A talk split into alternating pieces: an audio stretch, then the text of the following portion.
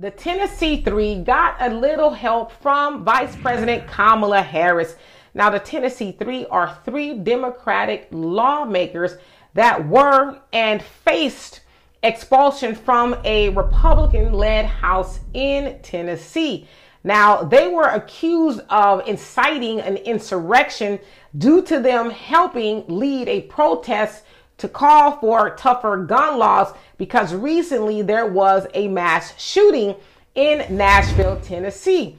Now, they were accused of not following the House rules. Um, one of the Republican lawmakers accused them of mutiny and basically not following the quorum and speaking when they didn't have the right to do that, right? So, all right, Justin Jones and Justin Pearson, the black lawmakers, were expelled and the white lady, Gloria Johnson, who's a Democrat, she kept her job by one vote. So it all came up to a vote again. All right. And so Kamala went out there and she said this We need you all. And your leadership in this movement is going to impact people that you may never meet, people who may never know your name. But because of your leadership, they will forever be benefited. So I say all that to say, we will not be defeated. We will not be deterred.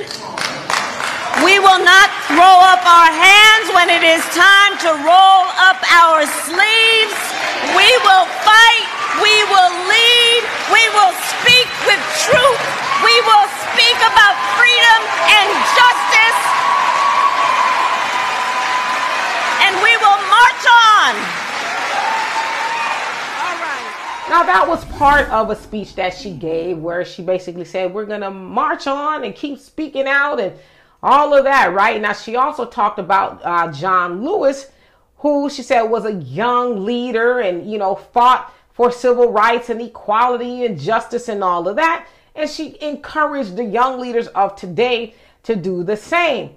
Now, a lot of people are saying, of course, that it was racism uh, involved in what happened to the black lawmakers, and I agree with that. Tennessee is a whole, you know, different ball game. Of course, we know the KKK got started there um, in Tennessee, but we've also seen and heard Vice President Kamala Harris go out to what we would call black events, if you will, and say things that have not really materialized. Like when she showed up to Tyre Nichols' funeral and she said that she was going to go back to Washington and have a conversation with Joe Biden about uh, really passing the George Floyd Justice in Policing Act. Because as you guys know, there was a form of it passed, but it left out qualified immunity, right?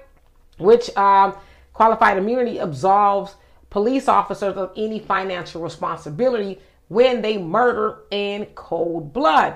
And so, on the surface, I want to say, you know what, that's pretty cool what Kamala did going out there and rallying up the troops.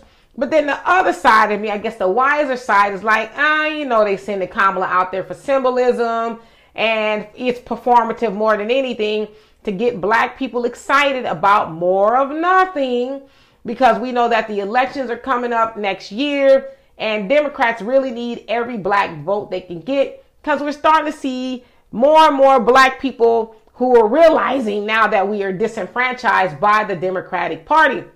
But in all fairness, I should say that the Biden administration did pass the Safer Community Act, which addresses uh, background checks for uh, purchasing firearms and a red flag alert, if you will. So if you kind of see or know somebody who may be acting suspicious in regards to firearms, you can report them and their firearms will be temporarily suspended until they find out otherwise. But I don't know. I just of those people feel like no matter what kind of gun laws they uh, pass, if a person is bent on doing some harm to people, they're going to do it. But y'all tell me what you think of Kamala Harris going out there. Do y'all think she was sincere or do you think it was just more performative? So for more insightful commentary, please subscribe to this channel and my channel, The Demetra Kaye Show here on YouTube. Peace.